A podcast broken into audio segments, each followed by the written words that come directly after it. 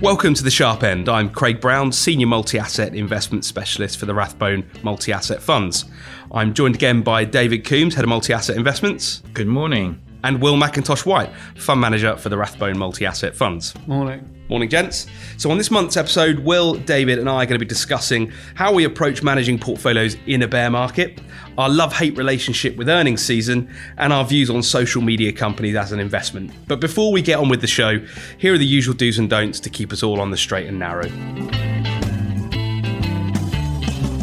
This podcast is intended for professional investors and must not be shared with a non professional audience. Any views and opinions are those of the investment manager, and coverage of any assets must be taken into context of the constitution of the fund and in no way reflect investment recommendations. Past performance should not be seen as an indication of future performance. So, gents, we're in a bear market. There's no getting away from it. Um, let's get away from all the technical terms of what counts as a bear market because those, those kind of come and go at times. But it really does feel like a bear market now. Will and I were talking this morning at the desk of how this does feel like a bear market when others have kind of felt more like a, a, a blip on the radar. You know, the daily red screens, the weak bounces, NASDAQ's worst month since October 2008.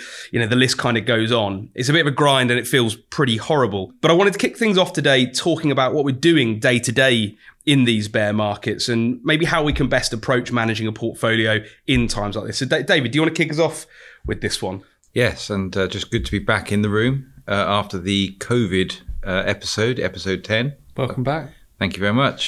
Notice my voice doesn't sound like some kind of nasal spray commercial. So I agree with you. I, th- I think trying to technically define bear markets, like technically defining recession, it really is how does it feel? Yeah, as I've said before many times, drawing historical parallels is fraught with danger. You see it all the time. People constantly trying to somehow reassure themselves that we've been here before and it'll all be all right this time, or try, trying to predict what will happen from looking at past crises and corrections.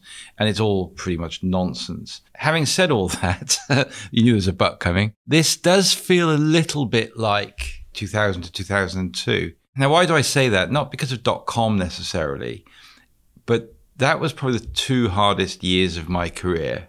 Uh, in fact, by the end of 2002, I was thinking of uh, jacking it in and doing some something else like gardening, for example. I mean, literally two years of coming in day after day, red screens. Back back at, in those days, that was pre, asset management for me. I was in private client world and institutional world, and meeting clients every three months was not a lot of laughs, particularly after seven quarters of kind of you know, falling markets. People forget actually that 00 to 02 wasn't just about dot com, of course. We had some really big corporate blowouts, WorldCom and, and latterly Enron towards the end of that. And, and, and Enron was, was even worse because of the, of the failure of Arthur Andersen. People forget it was one of the big five accountancy firms and all of a sudden no one could really rely on a set of accounts because it t- took away confidence I- I- I- across the you know, every sector. So that that was really grim, and and this actually feels pretty similar. The starting place is different. The only real parallel from a starting perspective is, is valuations, but they were nowhere near some of the crazy valuations of two, of 1999. I think it was about four or five episodes of this ago we talked about was it lively valuations Spicy. Yeah. Spicy. we're in there. Yeah. Well, those spicy have definitely dropped to lively, if not sort of moderately um, warm, I think. Although, you know, as I was talking to Sammy, uh, who's on our global ops team this morning, and we were talking about Align Technologies, for example, and it's fallen something like 60%, 70% in the last sort of six months. And yet it's still on 30 times earnings, and it's not quite a value stock yet. But um, this feels like a bear market. You feel that emotion yeah, we're talking. I WhatsApped the team Friday night at 10 o'clock saying NASDAQ's down 4%, which probably wasn't my smartest move. PM. Thanks very much. Didn't start the weekend off particularly well. But that's what happens the bear market. It overtakes everything, right? And you can't get away from it. And, and, and the thing that I learned from then is you've just got to try and switch off from it and not get caught up in, in the motion and, and, and the irrationality.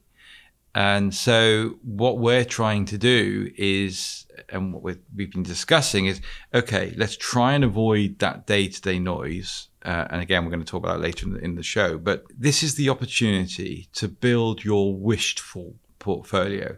You know, over the last five years or so, there have been a number of companies that you thought, God, missed that one, missed that one. Oh, I wish we bought that.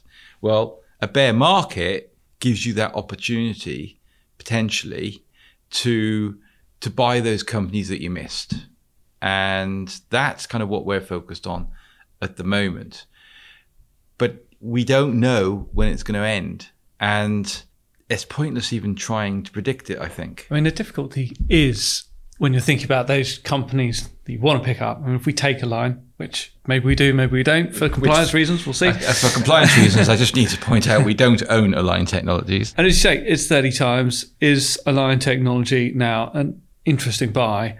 I mean, it looks a lot better than it did, but equally, rates going up, rates going up quite aggressively some are arguing a name like that has had this pandemic bounce, that demand's been pulled forward, and it's trying to work out at what point do you enter that trade. Now, the point you're making, I think, is that with all the noise around, you've got to take that five year view. You've got to take that longer term view. You've got to shut off the day to day noise and accept the fact if you go into a name that you like that's come back significantly, you've got to accept that it might be down 10, 20% by the end of the year.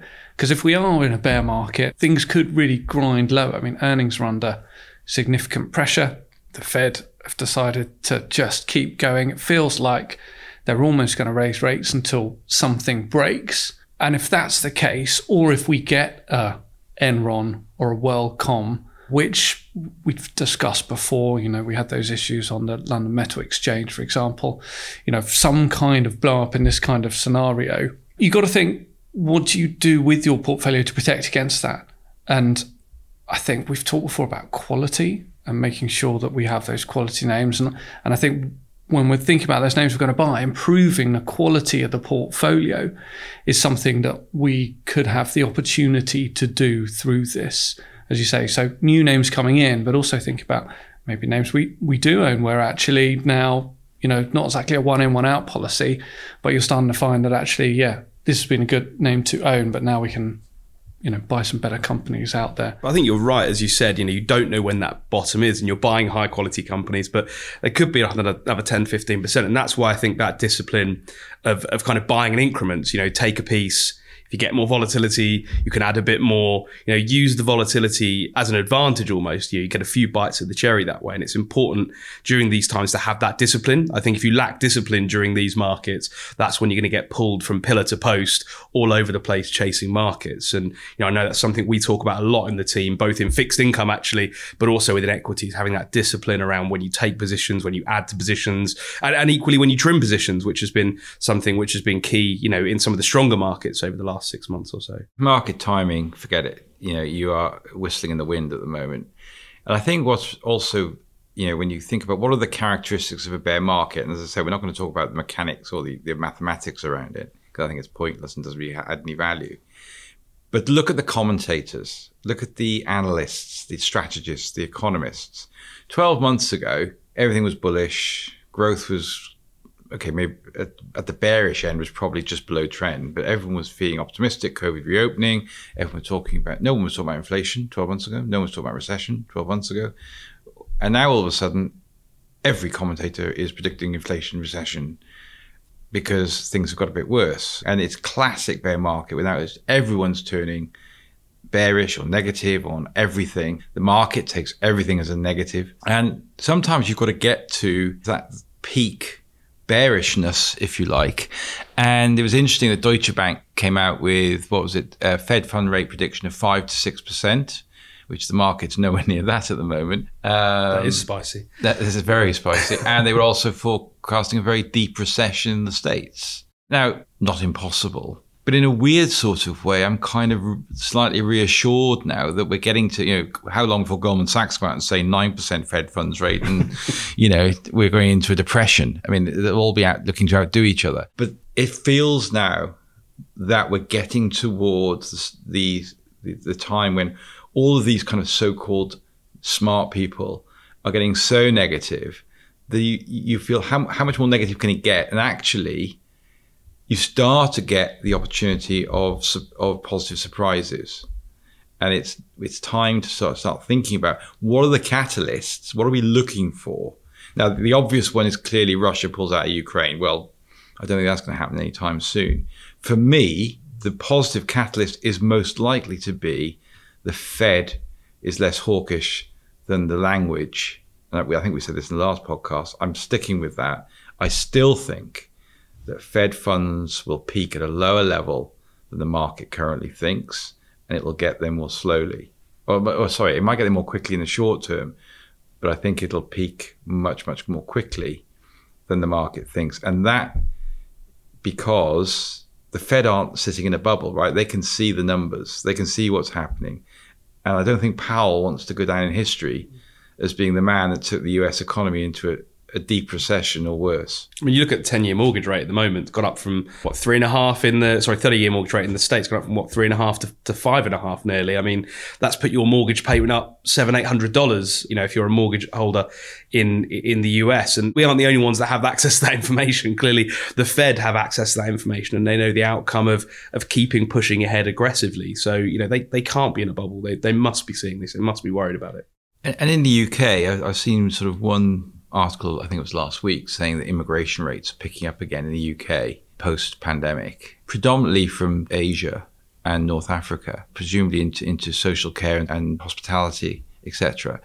And if that is the case, then that's makes me slightly more optimistic on the outlook for, for, for the UK economy because you know I was very concerned about wage growth getting out of out of um, control, and if immigration is picking it back up to pre-COVID levels, based on the government's skills-based immigration policy now, then that takes at least one issue potentially away of, of you know rapid wage growth and pushing inflation even higher. It does. I do agree with that. Although it does mean that with higher inflation, people aren't getting paid as much, which uh, doesn't doesn't overly help the consumer.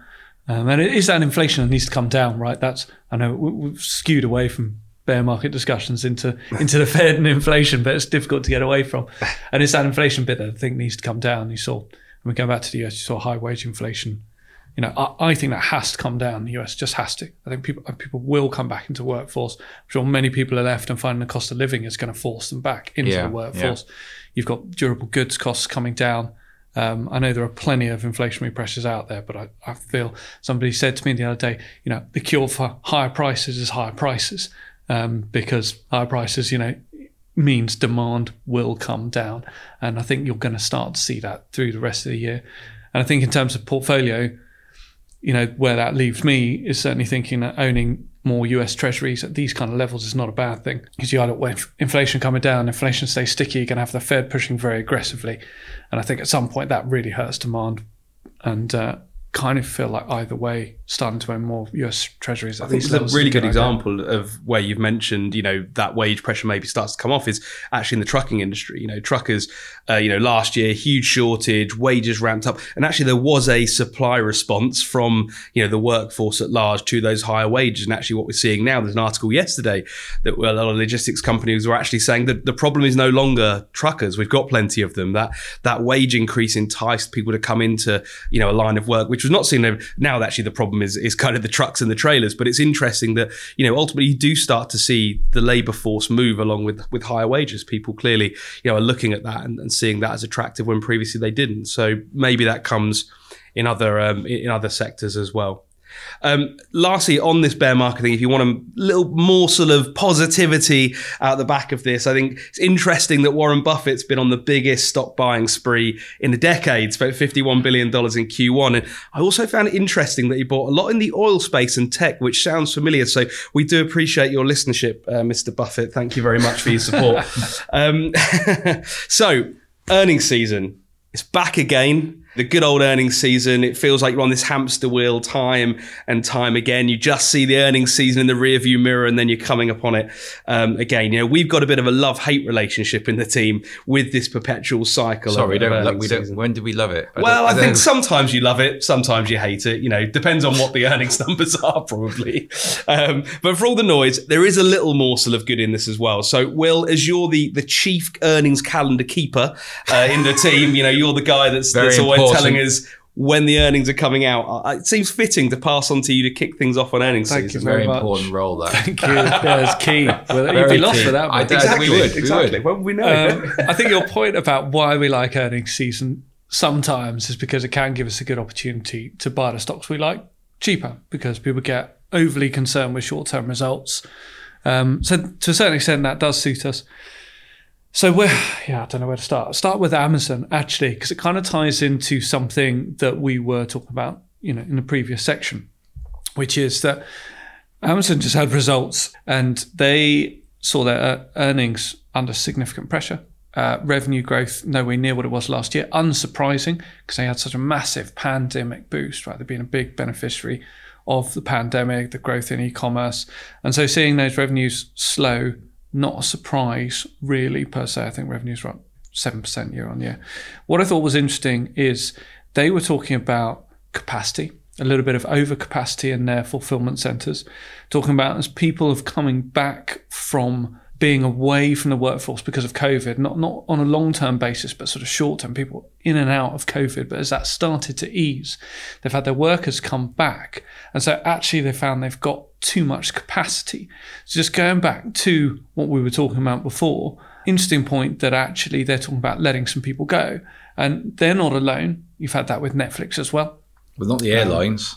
Not the airlines. no, no, it's definitely pockets. It's definitely pockets. But for everything that we hear about people struggling to attract labour, we're just starting to hear about certain areas say, actually, maybe we've taken on too many people. Maybe we need to now cut some costs, particularly as earnings are under pressure.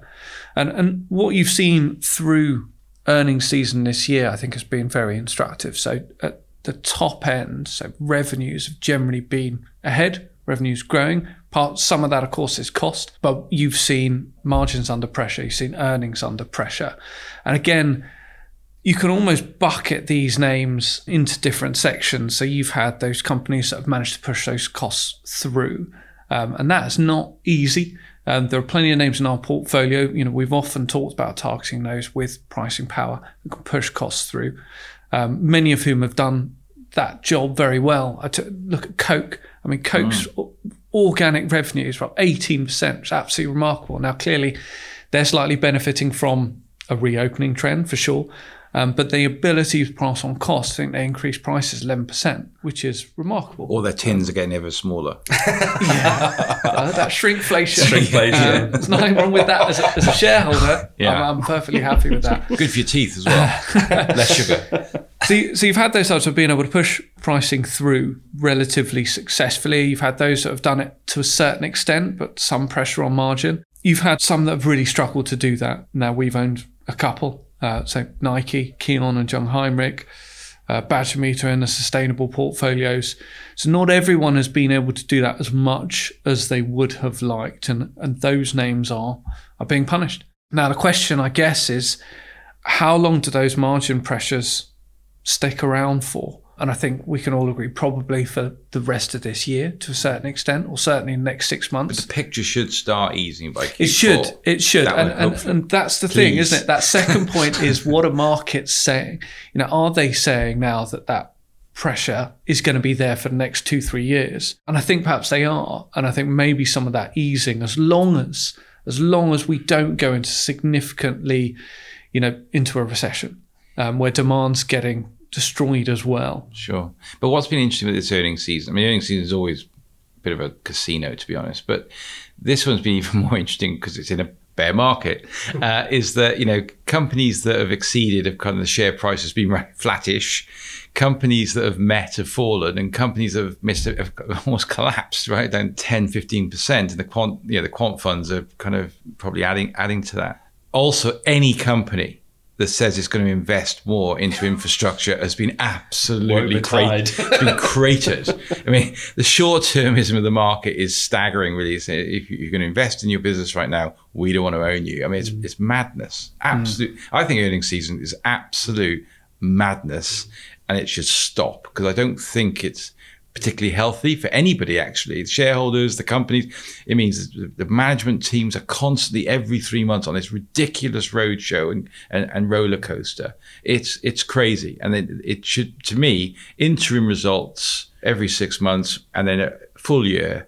That should be more than enough for, for genuine long term investors. It's just become ludicrous. I mean, that short term nature it's funny. I think I've t- pointed this out before, and it came back where I was reading an analyst just saying, "Oh, quite like this name for the back end of the year, but I'm not sure you want to own it for Yeah. it might be dead money for the next four months. And you're sort of like, well, am I, am I buying this for a year or am I buying this for five years? It's like the analyst years? that reduced uh, reduced the uh, the rating on, on Netflix after the thirty percent drop from the Yeah, from their top buy list, I Yeah. think, to uh, having reappraised Netflix, we're now downgrading it. Right, great, it's down thirty five percent over the last twenty four hours. You know, it's it, that's the trouble. You get into this ridiculous short term view.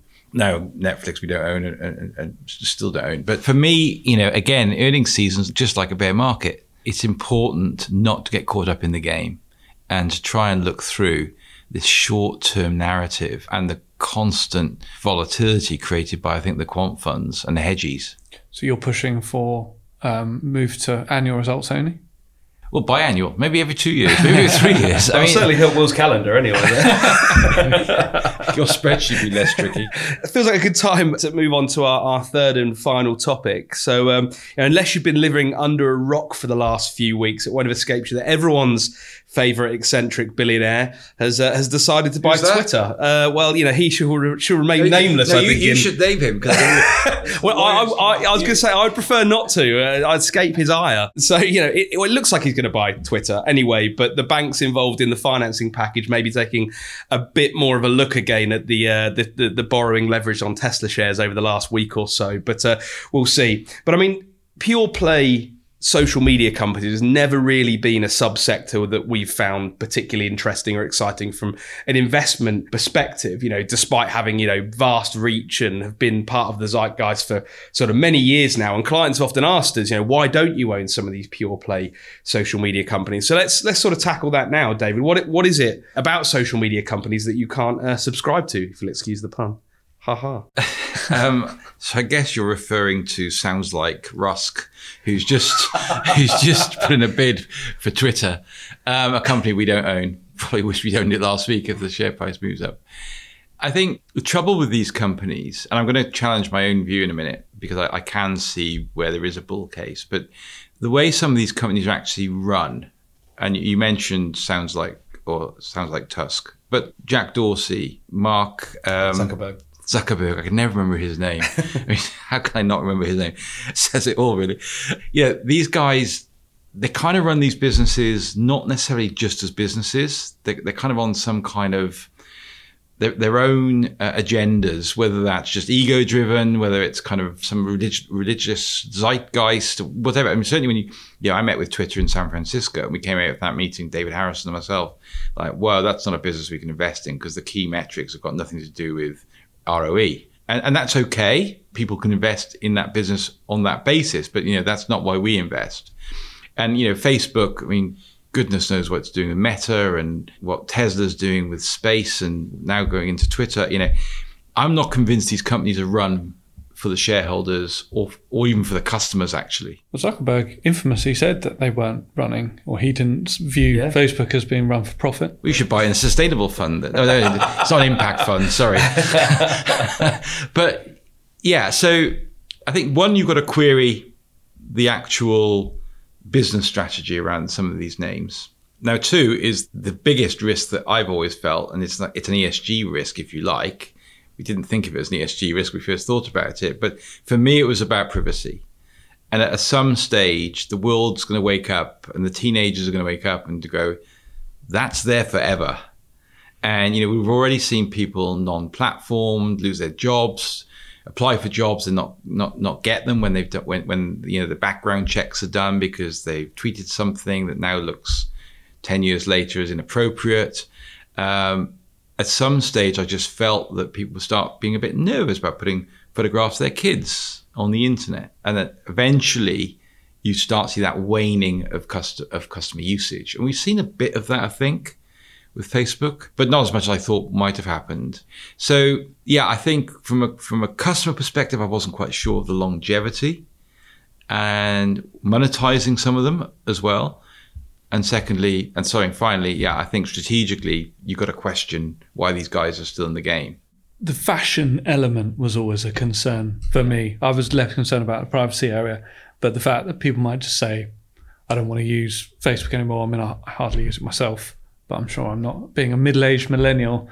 I'm not sure. He loves that. He just- he came up with that target term this morning. He that wasn't me. he was determined to use it. You. Um, but yeah, you know, when Snap came along, I was a bit concerned that that might take share, and I, I actually don't know whether it has or not. But it seems to be TikTok. So it's actually all TikTok now, isn't Yeah. it? um, which Apparently. which seems to have taken massive share, and they're trying to fight back with these short reels and etc. etc. But that I think is just you know a major concern as as people move away from this, and you know, and ultimately when you think about these things.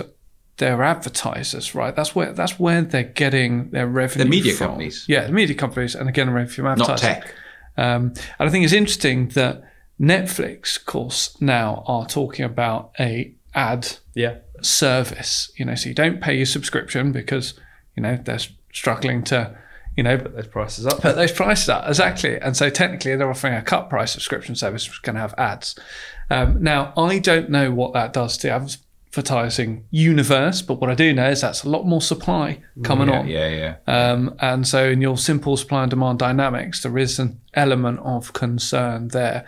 Now, of course, we don't completely avoid this universe. We own Alphabet, which owns YouTube. So, there might be some pressure there. Now, a bit more relaxed about YouTube, but you've got this big argument around sort of hate speech and, and control. And this is kind of why Tusk has uh, targeted Twitter because he, he calls himself a free speech absolutist. And it's supposed to be because, you, you know, Yeah, not not sure the SEC would agree with some of his free speech. I think maybe timing not. of it. maybe not. But they do have a problem, right? It's really difficult to control. And I was reading an article about how um, someone wished someone good luck in this play, and they said break a leg and kill all the lawyers. And of course, that's Oh, yeah, I know, read that. Infamous, Yeah. Infamous line. And someone saw it as say, you know, inciting hate and violence.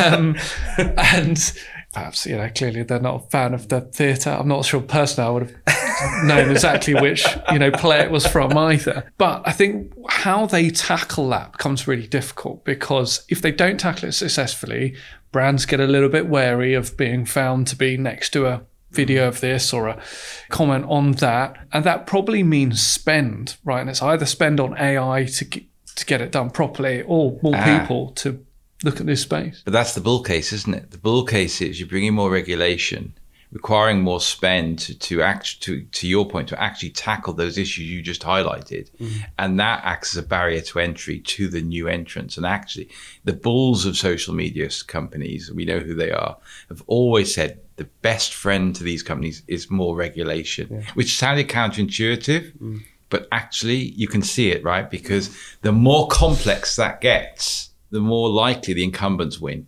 And I guess that's the bull case. It's like our own industry, isn't it? It's the finance industry. You know, regulation arguably helped the bigger players, and it's much harder now to start a small asset manager, a small financial advisor than it would have been 15, Yes, 20 years ago. regulation prevents disruption. That's a good point to end that. oh, there you go. Look at that. Regulation that prevents disruption. you heard it here first. So thank you very much for that, uh, for that, gents. So next, I apologise um, to those of you, or the, the six or seven of you anyway, that are lamenting the demise of the mixtape. You know, I step away from the mic for one month and it gets axed. Um, my sneaky suspicion is that the team were just worried about my musical genius.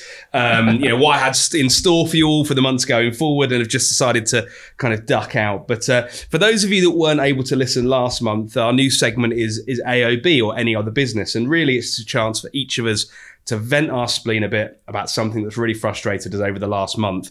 Um, David, I can I can see you it, ch- champing at the bit to get going. Um, so so why don't you Couple of kick us minutes, off? Uh, yeah, yeah. We're only one though, David, please. So I've already ranted about earnings season, so I feel like I'm getting a second chance, second second rant this time. Um, this one is about uh, Monzo, actually. So in the last week or so, one of my we had a bit of a whip round for a senior colleague who's retiring very very soon. I won't mention his name. Uh, Julian Chillingworth, our uh, CIO. anyway, we did a, we did a collection, a monstrous collection for him, and bought him a tree. That's how we rock and roll in Rathbones. and um, I had to pay my colleague some money towards this, and she asked me to credit her Monzo account. Uh, Monzo immediately rejected both of my debit cards, and I had to pay her in an old-fashioned way. So I thought, okay, well, I'll, I'll open my own Monzo account. And I got rejected. um, which was yeah, I got rejected by Klarna last year, so I'm getting a bit of a bit of a bit of a thing about digital disruptions and fintech. they don't work, right? Maybe they just don't like it. Yeah, It's something boomer, no boomers. but don't you think it's probably it's probably an age thing, right? But don't you, in a weird sort of way, one should be worried because if the AI is this bad, because bearing in mind I don't have any debt, by the way, and because I am regulated by the FCA and they do regular biannual full criminal checks on me, I'm pretty sure my credit score is okay. It just worries me about this move from digital, so I'm going to start hoarding cash under the bed from now on because digital fintech sucks. I think they're just protecting their brand. Um, yeah, don't want David out there with flashing his Monzo card around. Actually, my wife got one. It's really orange and horrible. You only I go for the quite like black it. cards, Coral- don't you, David? coral, they call it. Coral. Ooh. Very nice. So, uh, Will. Fine, mine is I'm spending a bit more time in the car, having moved out into the sticks. So I'm listening to the radio more than I have done for a long time. And Ed Sheeran, he's a very talented artist, but can he just take a break? Like, honestly, we go from I had to switch Ed Sheeran on Radio 1, switch to Capital, switch to Kiss. He's there. What, you he's, still listen to he's on Radio one, 1? two. It doesn't matter what you listen to. You He's are too old to listen He's to there. Radio 1, Will, I'm afraid. well, I'm going to stop. Anyway, so Ed, if you're listening, take a break, have a sabbatical. You know, done a good job, but call it a day for a bit. Harsh. Wow. So, uh, my rant is going to be on companies that decide to have unpronounceable names. Um, you know who you are, all of you. Um, there are many of you out there that Name have and names. shame. Go on. Well, that have names that are. Either, I'm not going to name and shame. I'll get sued. But um, I'm not going to. You know, I'm not going to struggle to pronounce your name. Give me a company name that I can pronounce nice and easily. No, don't go removing half of the vowels or anything like that. Doesn't make you edgy, doesn't make you interesting. It just makes it so I don't know how to say the name of your company. I can't think who you're talking about. I can't think. No, I, of course, uh, I'm sure many of you out there can't. I, so for me, um, you know, I just think make a nice name that I can pronounce, that I can tell people about, that I don't have to sort of have an argument with many of my colleagues, as they all know many times over about how to pronounce the company name. So please, simple So that's- company names. That's the worst thing that's happened to you over the last month. well, it's been quite easy. I've been on holiday. I've, I've had a nice month actually. I It's thought been that was a work lovely. trip. Oh, yeah, sorry, sorry. I've been on my- That Dubai expense claim just be rejected. yeah, exactly. So, on that note, um, before I get HR into the room, um, so thank you for joining us, and we hope uh, you'll join us again for the next monthly instalment of the Sharp End. If you didn't listen at the time, please feel free to go back and listen to earlier, episodes. Last month, David, Will, and Rahab discussed the inflationary and recessionary risks and how that might impact markets, what the difficult start to the year for ESG investing might mean for its future, and why US cosmetics and skincare retailer Ulta Beauty has been so resilient in these tough markets. You can subscribe to the podcast on all major podcasting platforms and some uh, smaller ones as well. And please don't forget to hit the subscribe or follow button. Also, feel free to rate and review us as well. And if you'd like to hear more about the Rathbone multi asset funds, please speak to your usual Rathbone sales contact or on the website at www.rathbonefunds.com. Thanks again.